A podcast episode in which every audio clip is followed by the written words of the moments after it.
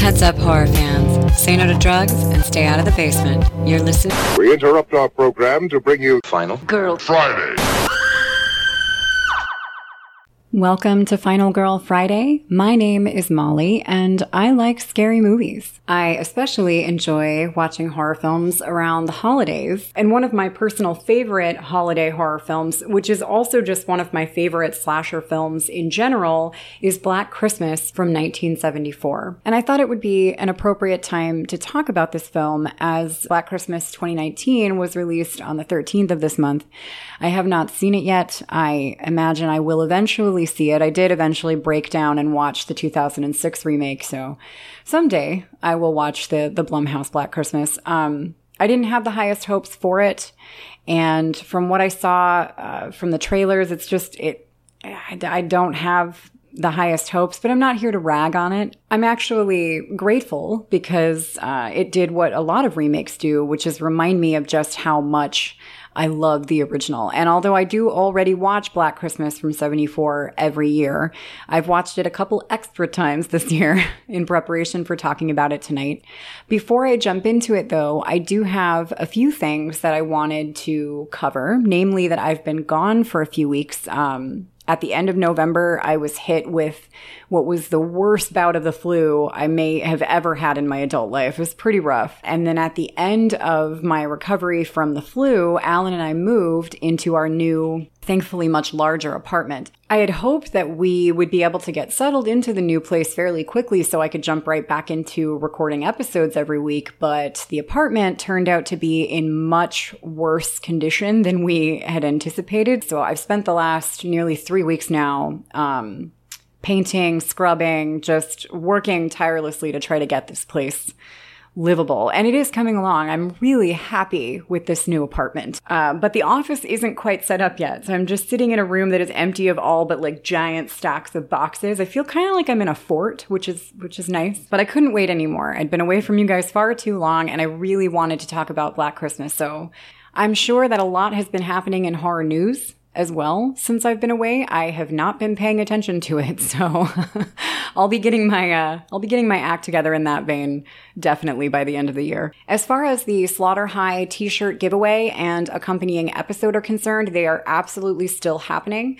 Uh, I won't be announcing the winner of the T-shirt giveaway today. If you are new to the podcast, new to the Discord, and you would like to enter to win a Slaughter High T-shirt, it's just a drawing. There's nothing fancy or special that you have to do. I'm just gonna be drawing names out of Alan's hat. So uh, if you would like to win a T-shirt for Slaughter High, head over to the Discord and uh, submit your name in the B Movie of the Month channel. I'm definitely still going to be doing the, the B Movie of the Month segment. It's just everything just got thrown off. And uh, next week is probably when I'll be announcing the winner of the T-shirt giveaway, our very first giveaway, and it's funded by you guys. So thank you so much. While I was away, we also had a few people join the Discord community. So we have some new members over there and I am thrilled. Uh, Cyberfan, Like a Schnitzel, The Gifted Kid, and Taylor, welcome guys. I'm sorry it's been a little quiet over there the last couple of weeks with the holiday season and me being gone. And we usually are a pretty chatty bunch and we're just so happy to have you. I also wanted to thank Mel, my most recent patron. Thank you so much for joining the Patreon. Um, also, thanks to Chad, Susie Q, Alan, and Eli, my other patrons. Thank you guys so much. Thanks for waiting for me to come back. I really, really appreciate it. Um, and I hope that everybody out there is having an excellent holiday, whatever your holiday may be. And if you don't celebrate holidays at all, I hope you're having a good December. If you're new out there and you would like information on how you too can join the Discord or the Patreon, stay tuned until the end of this episode for information on how you can do just that. And as usual, if you've not seen Black Christmas from 1974, I encourage you to just shut this podcast off and go watch it yourself. Otherwise, I am about to spoil the entire film for you.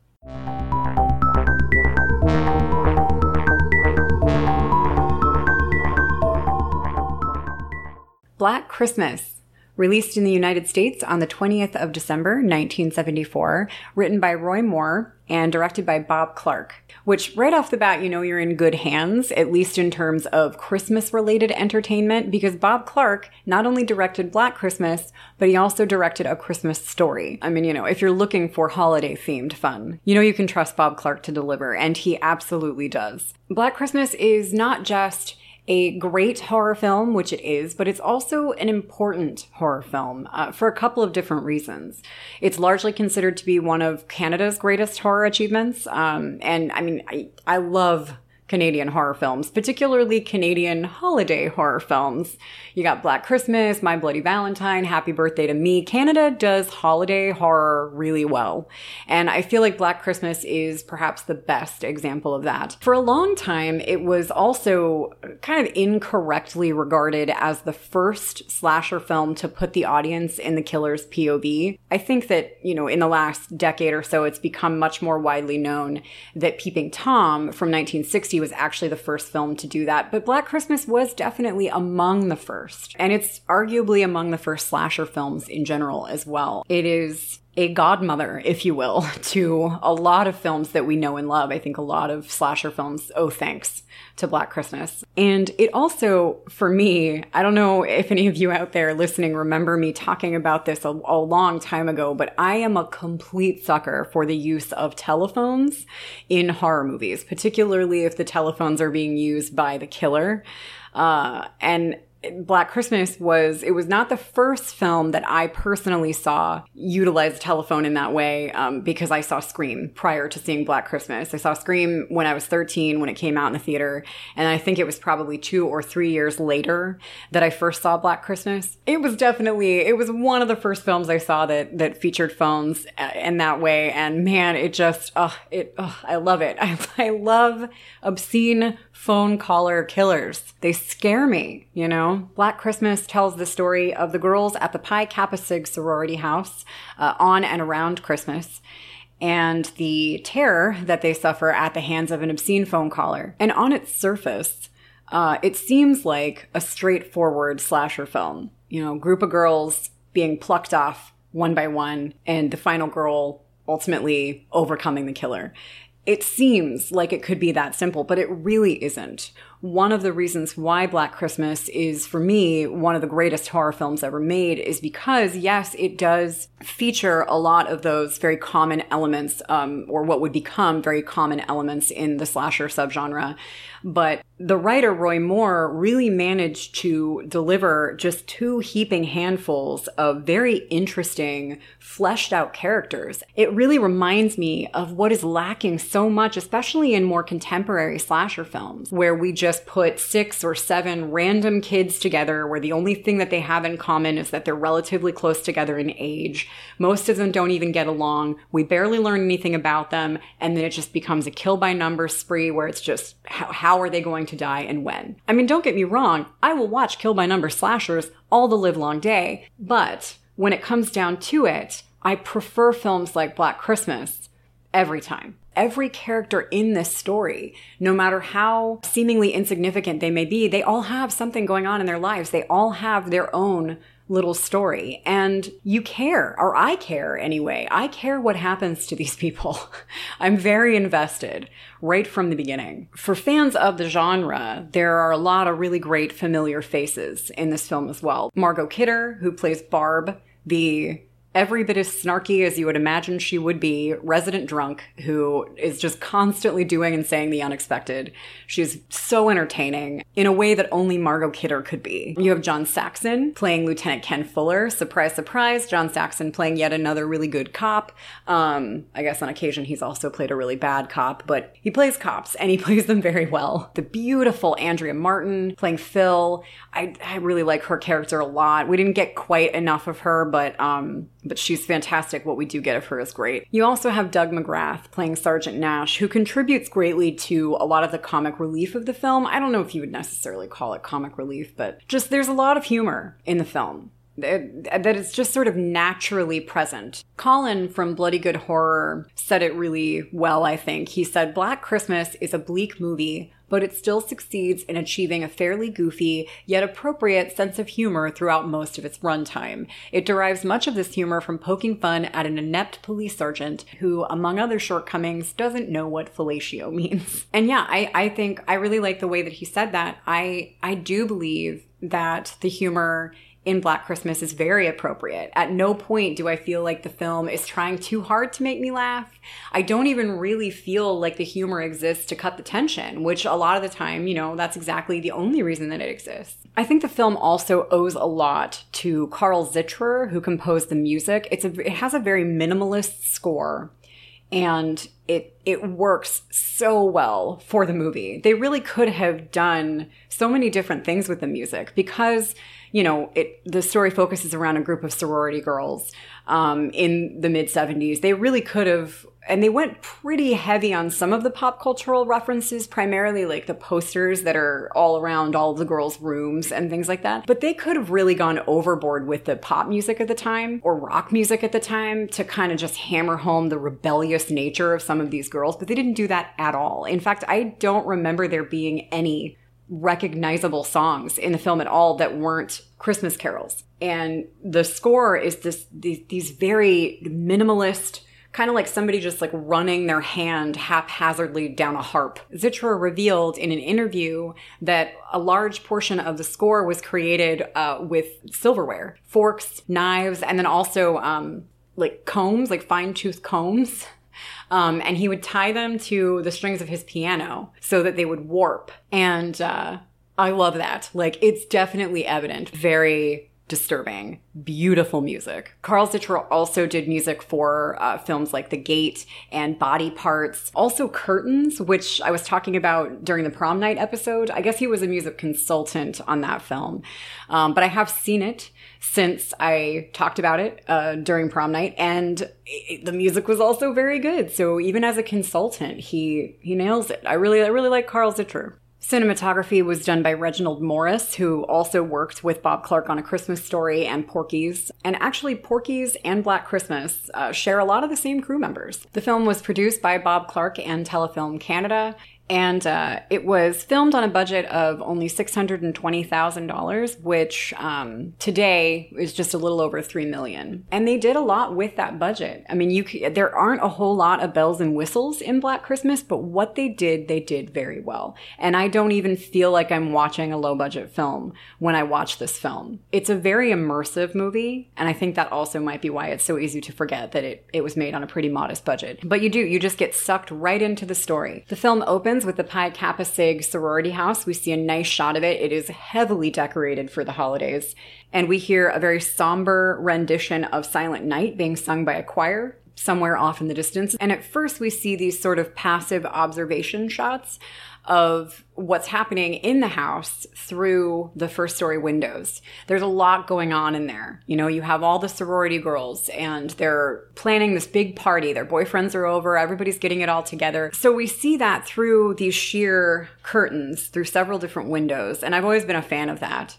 Um, but then it switches. We're not seeing it as a passive observer anymore. Now we're seeing the house from a very shaky POV of someone who is breathing very heavily. And this person finds their way to a trellis and crawls up it and into the attic. It cuts back and forth between this shaky POV of this mystery person and all of the hullabaloo happening in the house. And throughout this, we are introduced to the variety of characters that we'll be with, you know, throughout the film. We meet Barb, played by Margot Kidder, and we learn more about her from the beginning than we do any of the other girls in the house. So much so that it really almost seems like she's going to be our main character. Her mom called. She talks to her mom about going home for the holidays and then learns that her mother has some kind of a new boyfriend and she doesn't want Barb to come home. Barb gets upset and then she starts drinking pretty heavily. So even that, it all happens kind of in the background while everything else is happening. We learn so much about Barb right from the very beginning.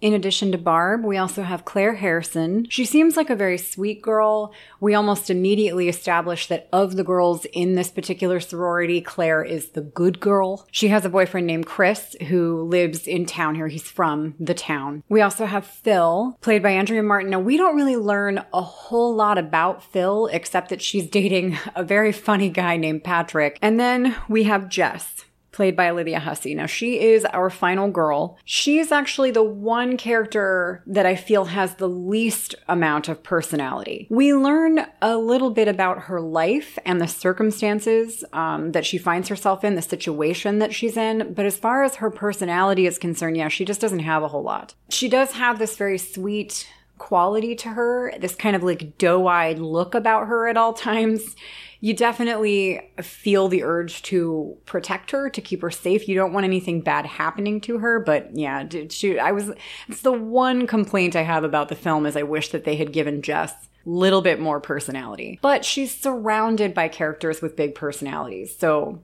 she is very beautiful. She's Olivia Hussey, you know, she's Juliet, which I don't know if this is true or not, but I found it kind of funny. Uh, evidently, uh, Olivia Hussey auditioned for the role of Roxanne in the movie Roxanne.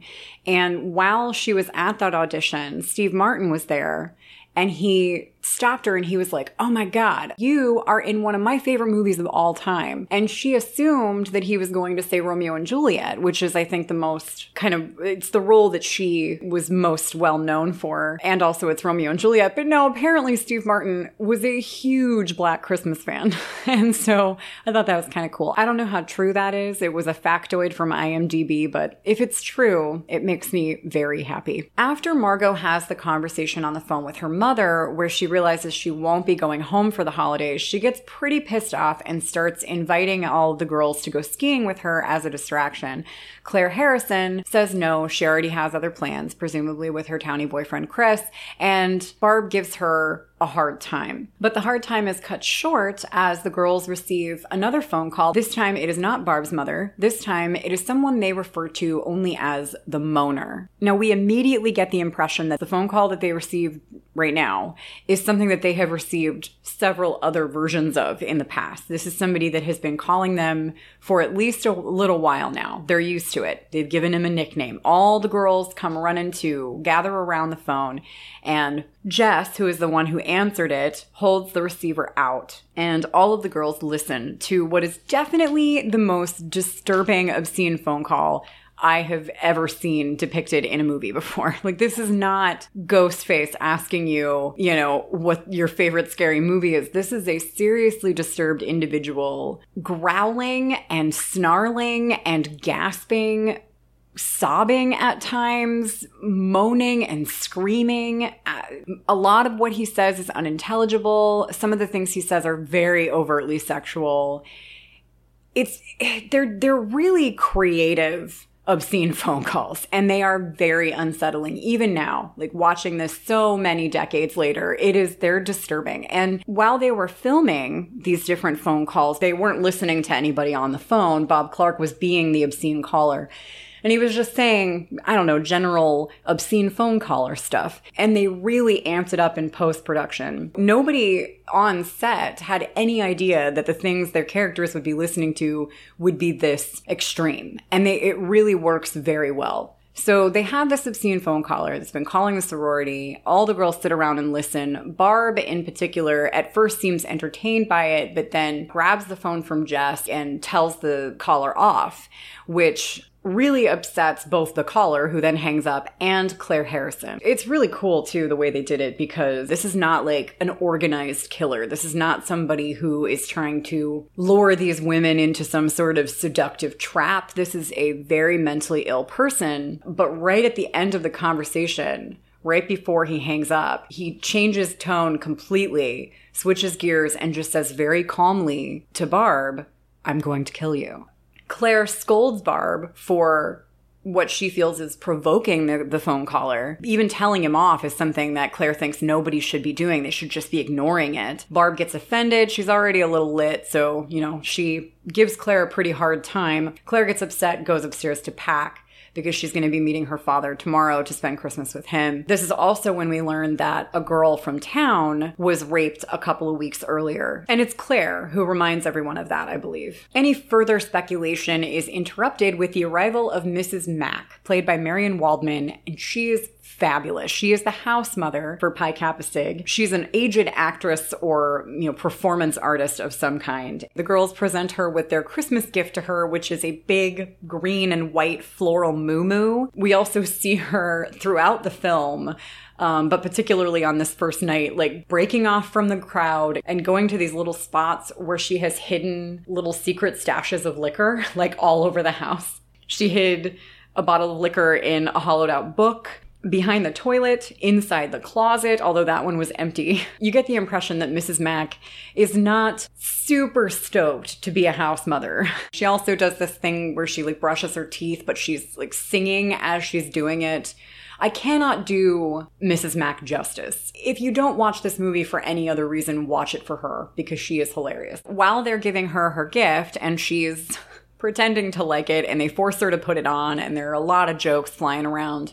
Upstairs in Claire's bedroom, she sees Claude, the big fluffy house cat that belongs to the sorority, and she nuzzles him and lets him go. And then she starts to pack and she hears this very strange meowing from inside her closet.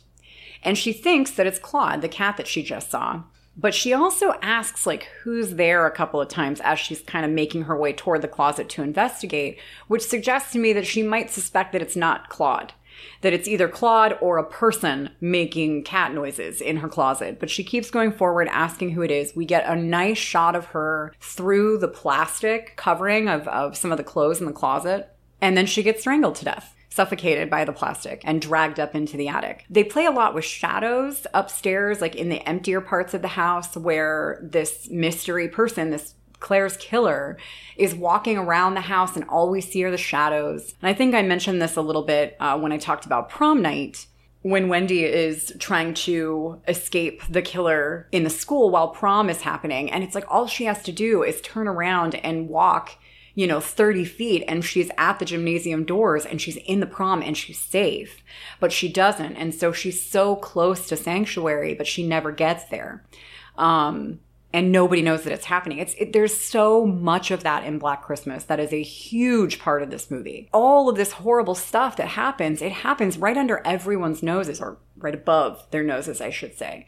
And that's really frightening to me. So Claire has been killed. She's the first kill that we see. And at no point do we see who kills her. I think we all are pretty certain from the beginning that whoever killed her is the same person that spoke to them on the phone. So there's very little mystery that the phone calls are coming from inside the house. Which the original script for Black Christmas, which was um, entitled Stop Me, was inspired in part by that urban legend of the babysitter receiving phone calls from inside the house. But it was also inspired by um, uh, the, the, a series of murders that took place in Montreal at the hands of a man named Wayne Clifford Boden in the early 70s, late 60s, early 70s. He was a serial killer and a rapist. They referred to him as the vampire rapist because he bit the breasts of his victims. Anyway, I don't want to talk about him. I just I think that it's an interesting case, especially when you consider the ground that Black Christmas broke within the horror genre.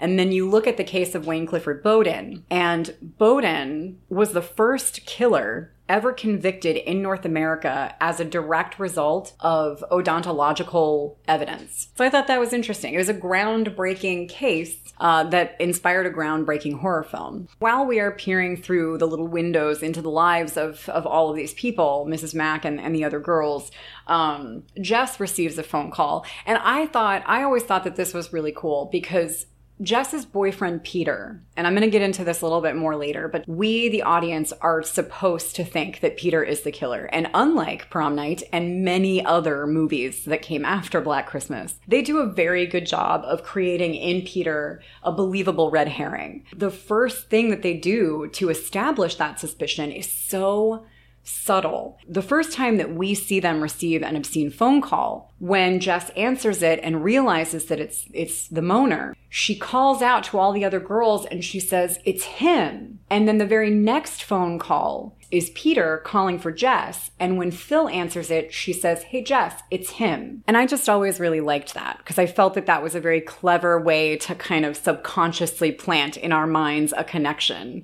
Also, fun fact the guy who plays Peter, Keir Dullea, I think I'm pronouncing his last name correctly. I've never actually seen him interviewed but he was Dave in 2001 A Space Odyssey. So Jess gets on the phone with Peter and tells him that she needs to meet with him and talk with him about something, and it's clearly very serious. So they arrange to meet the next day. Before the night ends, we get one final shot of Claire now seated in a rocking chair up in the attic with the plastic over her face and the killer is rocking her and singing very unsettling rendition of Little Baby Bunting. The next morning, we see outside of the campus Claire Harrison's dad, Mr. Harrison, who I think is so fucking cute. I just want to put him in my pocket. He's adorable. And he's standing outside of the campus waiting for Claire. They were supposed to meet there and he was going to take her home for the holidays, but she doesn't show. Some asshole child throws a snowball at Mr. Harrison and it hits him in the face and knocks his glasses off. Kind of in the same vein as um was it Halloween 4 or 5? I can't remember where Dr. Loomis is hitchhiking and this car full of like cute college aged girls act like they're going to stop and pick him up and it's one of the only times in the entire Halloween series that we see Dr. Loomis smile, but then the girls speed up really quickly and make fun of him. And it's like one of the most heart wrenching moments is seeing him get just completely trolled by this car full of girls. It was a similar moment to me, seeing Mr. Harrison get hit in the face by the snowball. But some other college guy helps him up, and turns out that um, Pi Kappa Sig is the sister sorority to this guy's fraternity. And so he gives Mr. Harrison directions to the sorority house. And when he gets there, it's, we, we get some more of that just really well timed, well written humor. Mr. Harrison ends up in Claire's bedroom where she has several posters. One is that it's a really famous image. I remember them selling it at Spencer's Gifts when I was in junior high school. It's just of this really sweet looking grandma type elderly woman with like a quilt over her legs and she's sitting in a rocking chair and she has little glasses. And it's a multi shot of her slowly flipping the camera off and so that poster is on Claire's wall. And then there's another poster, again, another really popular image of uh, two people having missionary sex and their bodies form a peace sign. So Mr. Harrison is kind of looking around his daughter's room, and Mrs. Mack is trying very hard to pretend to be like a nice, upstanding member of society, a reliable house mother to the college girls. And she ends up at one point covering up the ass of one of the people in the peace sign sex poster with her hand and having like this whole conversation with Mr. Harrison, trying very hard to assure him that his daughter is a good girl. But Mr. Harrison is clearly traumatized by everything that he sees in his daughter's room. And we hear more moaning from the attic. We see another shot of Claire up there. There, there are a lot of those throughout the film. Constant reminders that there is something happening in the attic, that there is a body up there that no one is finding. And then we're at the conservatory where Jess is having the conversation with Peter that she arranged to have today, where she tells him that she's pregnant and she's having an abortion. And Peter is not happy. He's especially mad at Jess for telling him this right before what is evidently a very important musical performance that he has to give at the conservatory that day. They decide that they'll talk about it more later that night. That story of Jess being pregnant and wanting to have an abortion and Peter not wanting her to and the violence that occurs, you know, throughout the second and third acts of the film when I first saw the movie, that moved me on a very personal and political level. And I always felt that that abortion story was a part of a sort of deeper underlying, very strong pro choice message. Bob Clark has since said, because other people felt the same way, Bob Clark has said that he never actually intended there to be any political statement in the film whatsoever, that it was really just a, a, situation that, that was created, you know, for the characters. I don't know what Roy Moore might have said about it, you know, the writer himself, but Bob Clark insists that there was no political motivation. I'm always going to feel that there is a little bit of subtext there. And I will always appreciate the film for that. That but I also respect that according to Bob Clark, that was never really the intent. It was supposed to be politically neutral, you know?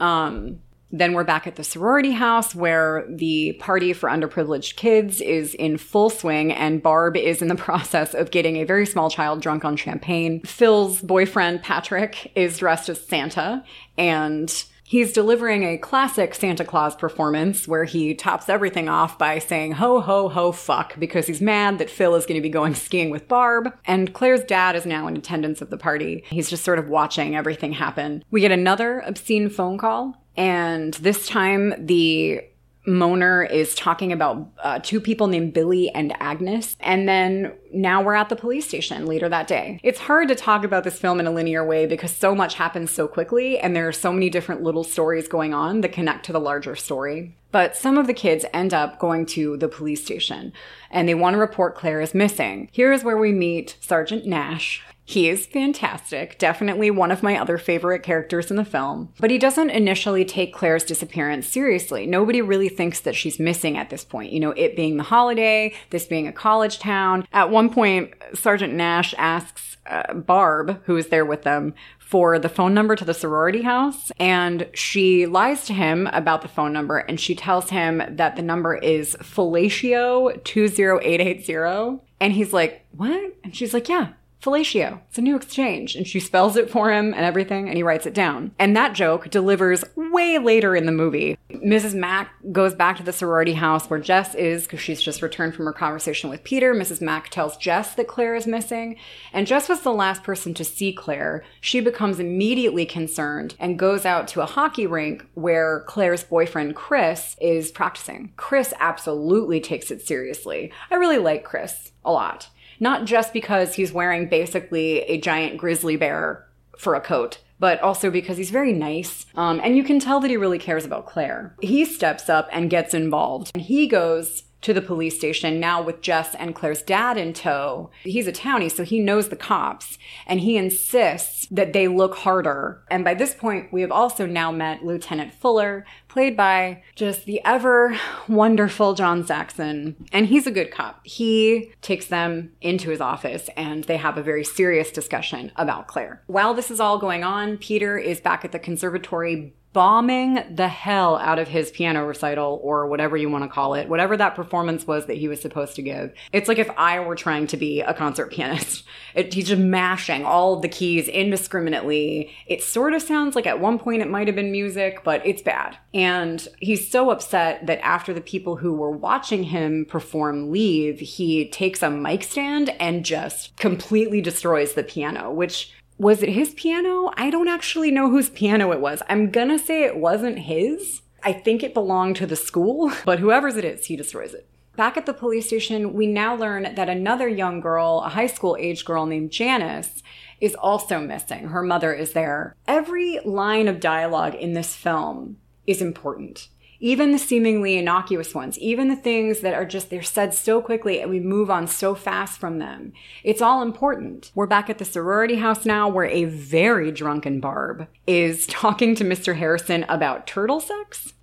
Um, and then breaks down. And we realize that she blames herself and suspects that everyone else blames her for Claire's disappearance because she was giving her such a hard time earlier. So Barb's pretty upset with herself and, you know, lashing out at everybody around her. So Phil tells her to go to bed. And she does. Mrs. Mack keeps assuring Mr. Harrison that nothing is wrong with Claire, that she's probably going to turn up at any minute. But Chris, Jess, and, and Phil are not convinced, and they gather Mr. Harrison up and they all go out to join a search party, which has now been organized by the local police to search for both Claire and Janice. Now, I really liked the whole search party aspect of this film. I thought it was one of those things that really solidified this town and the people within it. At no point in the movie do I feel like it's trying to shove the horror down my throat either. That's also something I really enjoy about it. Again, it's just a town filled with nice people and also some bad ones. And I don't know, I, I like that. There's a realism to Black Christmas that you wouldn't necessarily expect from a low budget Christmas themed slasher movie, but it's there. So we're pretty far into the film at this point, and we've only actually seen this mystery person kill one person, which is Claire. And so much of what has happened has happened because Claire has gone missing. And now we're about to get to our second kill, which is that of Mrs. Mack. And again, it's because of the damn cat. The cat actually causes a lot of problems in Black Christmas. Sergeant Nash and the cat. I mean, Sergeant Nash absolutely gets at least one person killed, but the cat gets at least two people killed. This killer is pretending to be the cat and luring people into their deaths, which is really creative, but it also makes me wish they didn't have a fucking cat. Granted, it is a very cute cat. It's like super fluffy, gray. It looks a lot like my coworker Lizette's cat Sherlock. Those of you who know Sherlock, that's exactly what Claude the cat looks like. So Obviously, they couldn't get rid of it. But again, the killer starts meowing and lures Mrs. Mack up into the attic, where we get the second kill of the film, which is the, for me, the weirdest kill and definitely the least realistic. She sticks her head up into the attic and she's looking around, yelling at Claude, being hilarious. And uh, she sees Claire's body rocking in the rocking chair and then very slowly turns around and the killer, all we see are his hands holding this giant, like, crane hook that's for some reason suspended from the ceiling. I have no idea what it would have been used for. There are some like carnival props up in the attic, which suggests to me that like maybe because it's a sorority house and they do a lot of charity work and, you know, things for like local kids, maybe they had some sort of sorority organized carnival at one point. Maybe the crane hook thing had something to do with that. I don't know, but he's holding it up and his hands are kind of shaking like it's really hard for him to hold it. And then he lets it go it, it happens very slowly over quite a bit of time. Mrs. Mack had ample opportunity to just climb down the ladder, leave the attic, and get out of there. But she doesn't. She just sort of stares at all of it, and he lets the hook go, and it impales her in the face. She's it's it like goes like through her neck, and then he drags the rest of her body up into the attic. I can't see a hook doing that to a human face just from being dropped in its general direction from like 10 feet away. But definitely some of the more creative kills and killer tactics in this movie. So, Mrs. Mack is dead. She misses her cab, the cabbie gets pissed and leaves, and we see more of that shaky POV. Um, and then he starts screaming. The killer starts screaming upstairs, which is also something that I really like. We don't know anything about this killer, and there is nothing that you could even possibly construed as like cool or seductive about him. And it's something that you see a lot in horror movies is we want to make the killers, we want to give them backstory, we want to make them tragic, or we want to make them in one way or another seductive. We want them to be looming and powerful and the kind of killer that you can create action figures of and walk around wearing, you know, like Jason Voorhees pajamas and, you know, dress up as sexy Freddy Krueger for Halloween. This is not a killer you can do that with. And I love that. It makes him scarier to me. Um, if I haven't said it enough, Black Christmas I find is actually pretty frightening. So after this happens, the search party is in full swing and it finds Janice, who has definitely been murdered. Whether or not it's the rapist that they mentioned from a couple of weeks earlier, whether or not it is the killer that is clearly roaming about the sorority house. We don't know who did it. We just know that Janice is dead. And Jess goes back to the sorority house, immediately receives another obscene phone call. And this time, Jess is like, fuck this. And as soon as the caller hangs up, she gets on the phone with the cops and she reports the obscene phone calls.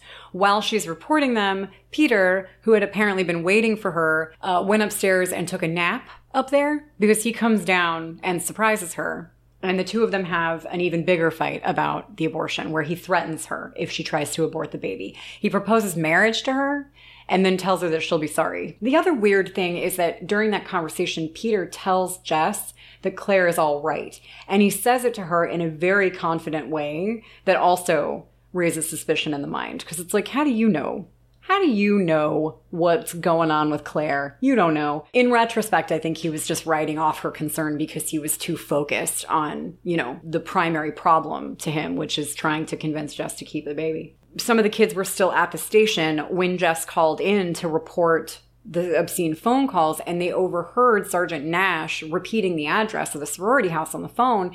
And so now everybody at the station is pretty well aware that not only is Claire Harrison missing, but the house in which she lives has been receiving these, these disturbing, obscene phone calls. And Lieutenant Fuller is pissed that Sergeant Nash didn't make the connection. Lieutenant Fuller calls a man named Graham who comes with them to the sorority house to tap the phone. And that's something else that I really enjoy about the movie is all of the phone tapping stuff because they really go go into like great detail with it. They explain to all of the girls how the wiretapping works. We see him actually take apart the phone and put in the tap.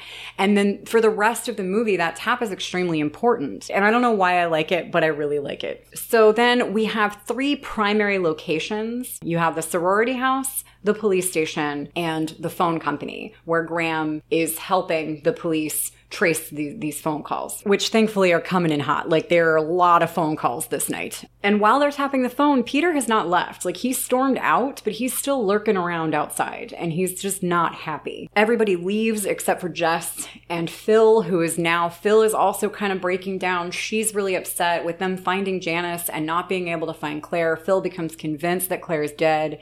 She's crying. And then finally she just insists, you know, I'm, I think I'm just exhausted. I need to go up to bed. So she goes to bed. So now we have Barb and Phil both sleeping upstairs. And Jess is the only one waiting for a phone call. And while she's waiting, Barb has an asthma attack in her sleep. And this is just another little thing that really hammers home how lovable the character of Barb is because you just, Margot Kidder was amazing. When Jess goes up to check on her, she's kind of half awake, half asleep, very disoriented, kind of speculating out loud about like why she woke up and why she was having an asthma attack. And it just, it's, I love her delivery of those lines. I love her acting there in that moment because it is so real and it's very vulnerable, but it's also at the same time got that pragmatic quality to her that that very it's like a deeply rooted personality quirk of that character that still shines through in such a vulnerable disoriented moment. And only margot kidder could have done that in my opinion. She did it so well.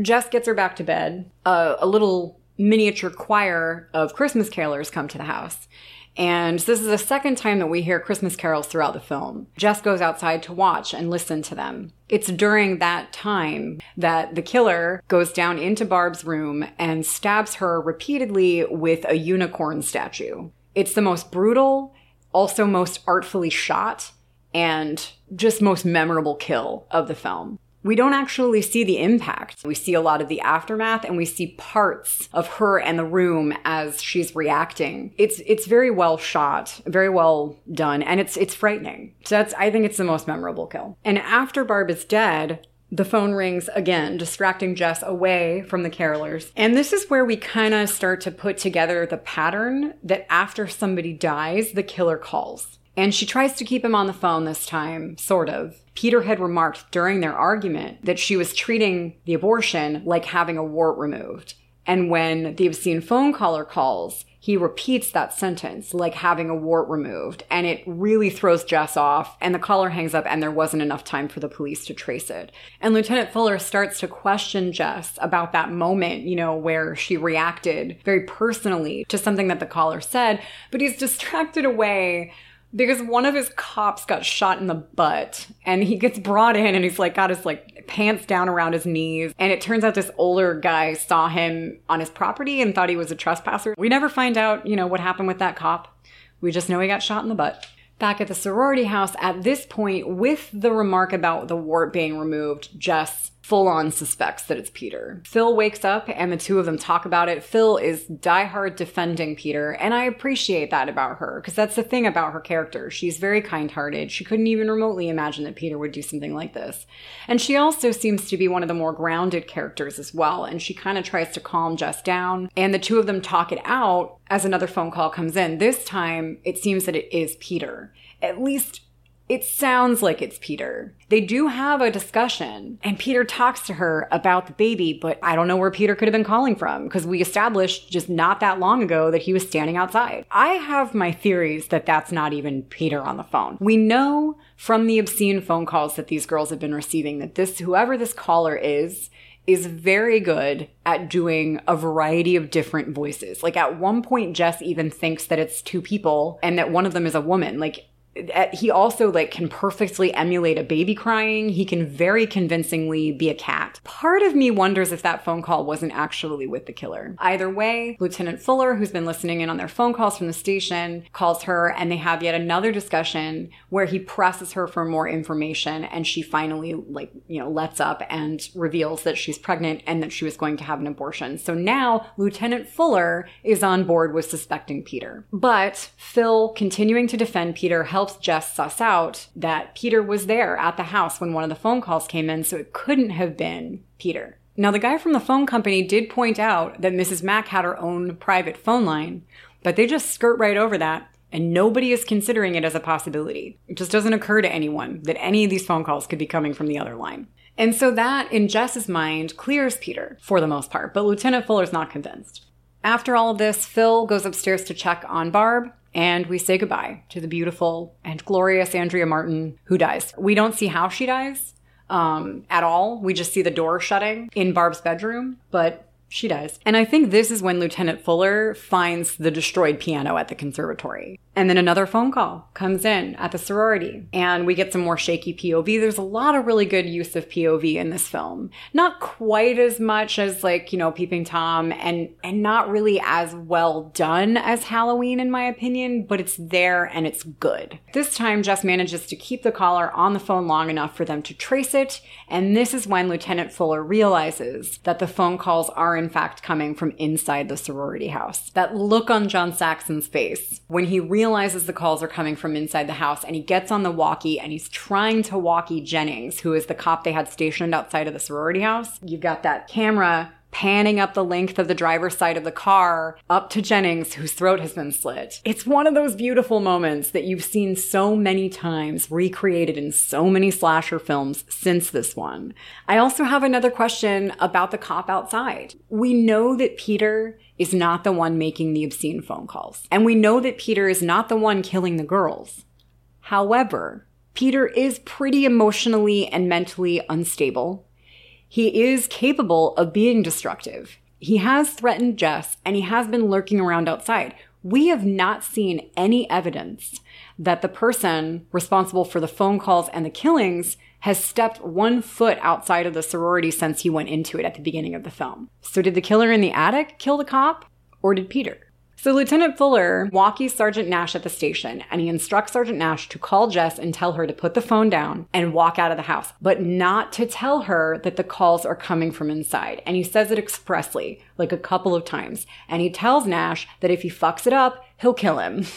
And what does Nash do? He fucks it up. He calls Jess and he does try to follow Lieutenant Fuller's instructions. He tells her to just put the phone down and walk away and don't ask any questions. But, you know, Jess insists on asking questions. She wants to know why. And she's not putting the phone down fast enough. So Nash, in a moment of desperation, blurts out, Jess, the calls are coming from inside the house. So Jess knows now that the phone calls are coming from inside the house but also believes that Barb and Phil are still asleep upstairs and that they're now in danger. So she goes over to the fireplace, grabs a fire poker, and decides to be the hero. She goes upstairs to try to save her friends. She goes up to Barb's bedroom door and she opens it and she sees both Barb and Phil lying dead, kind of piled up together on the bed, and Barb's eyes are crossed. Her eyes are fucking crossed. Like, whoever, I don't know why Margot did it. I hope she did it to be funny because if she did, it absolutely worked. They're covered in blood, a little bit more of that thick, kind of Argento style blood, not quite as extreme, but just as terrified. And then we have what is my personal favorite moment in the film. The killer is standing right behind the bedroom door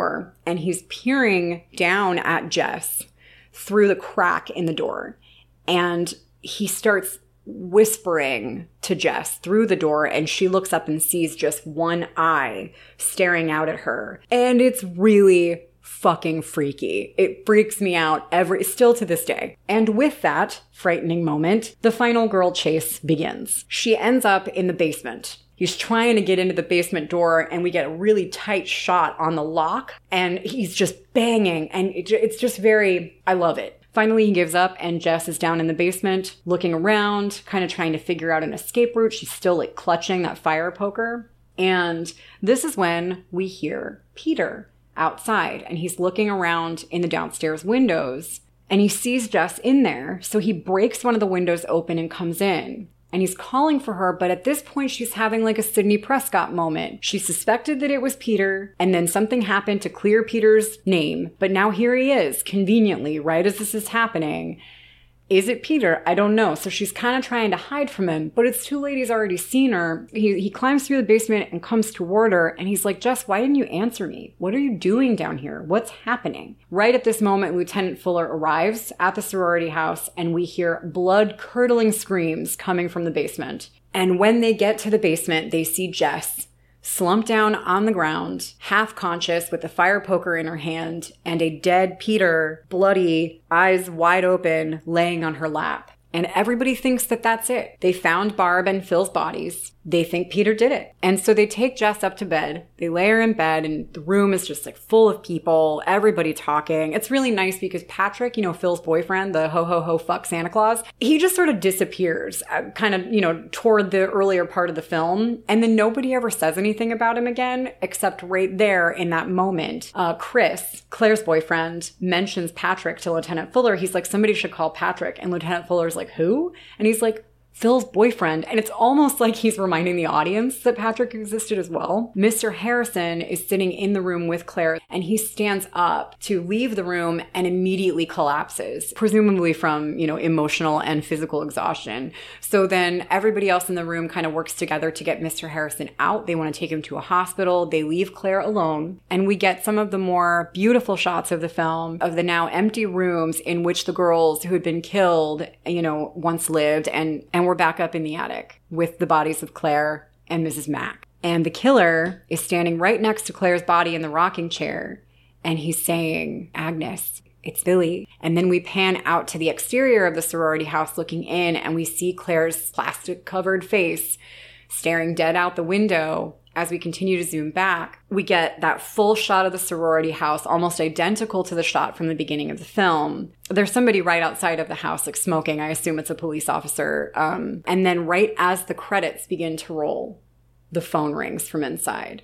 And it's quiet at first, and it gets louder and louder. Nobody's answering the phone inside. And the credits are rolling. There's no like rock song to like end it. No, it's just like dead silence and a phone ringing at increasing volumes. It's great. I love the way that the movie ends. It's one of my favorite things about Black Christmas. We never learn who the killer is.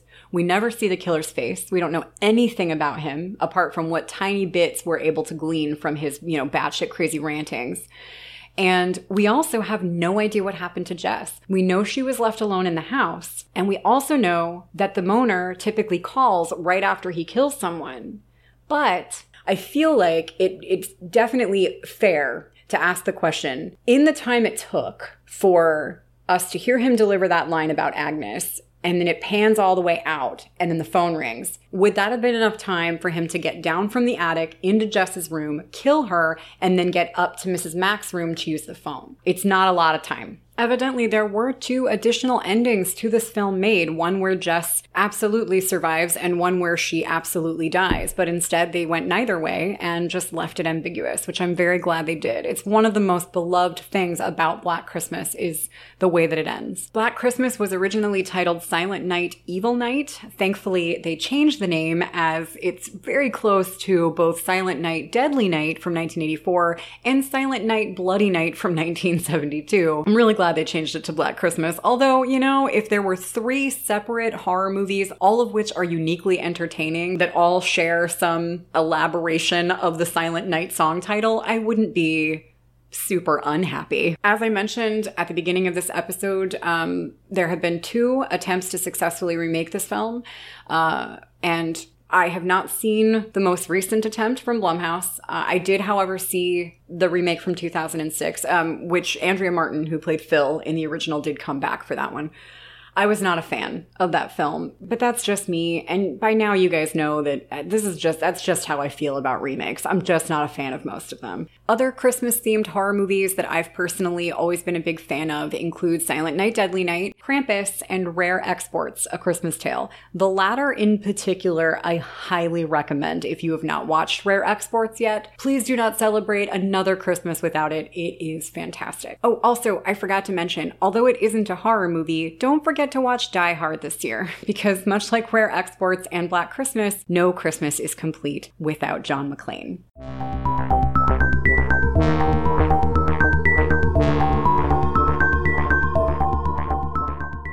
I hope you enjoyed this. I never really know what to call this thing that I do with movies because I, I don't know if, if you can call it a review or an analysis or just a recap. I don't know. But whatever it is, I hope that you enjoyed it. I am really glad that I was able to record an episode tonight, guys. I, I hope that you have just a spectacular holiday, whether you're celebrating Hanukkah or Christmas or Kwanzaa or, as I said, just just another December. I hope that it's a really good one. I should be back next week where I will hopefully be talking about Terror Train and absolutely 100% giving away a Slaughter High t shirt to somebody.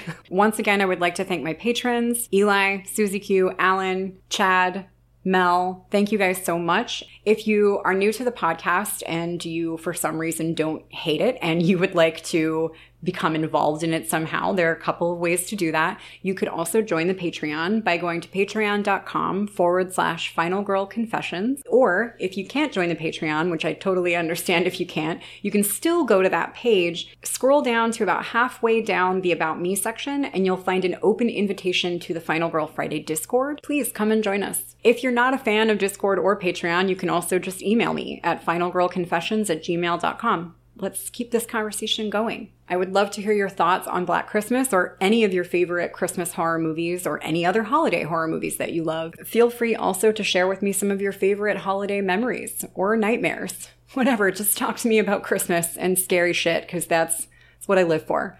Well, the second thing, I, don't really live for Christmas. I'm going to stop talking now. Happy holidays, and until next time, creep it real.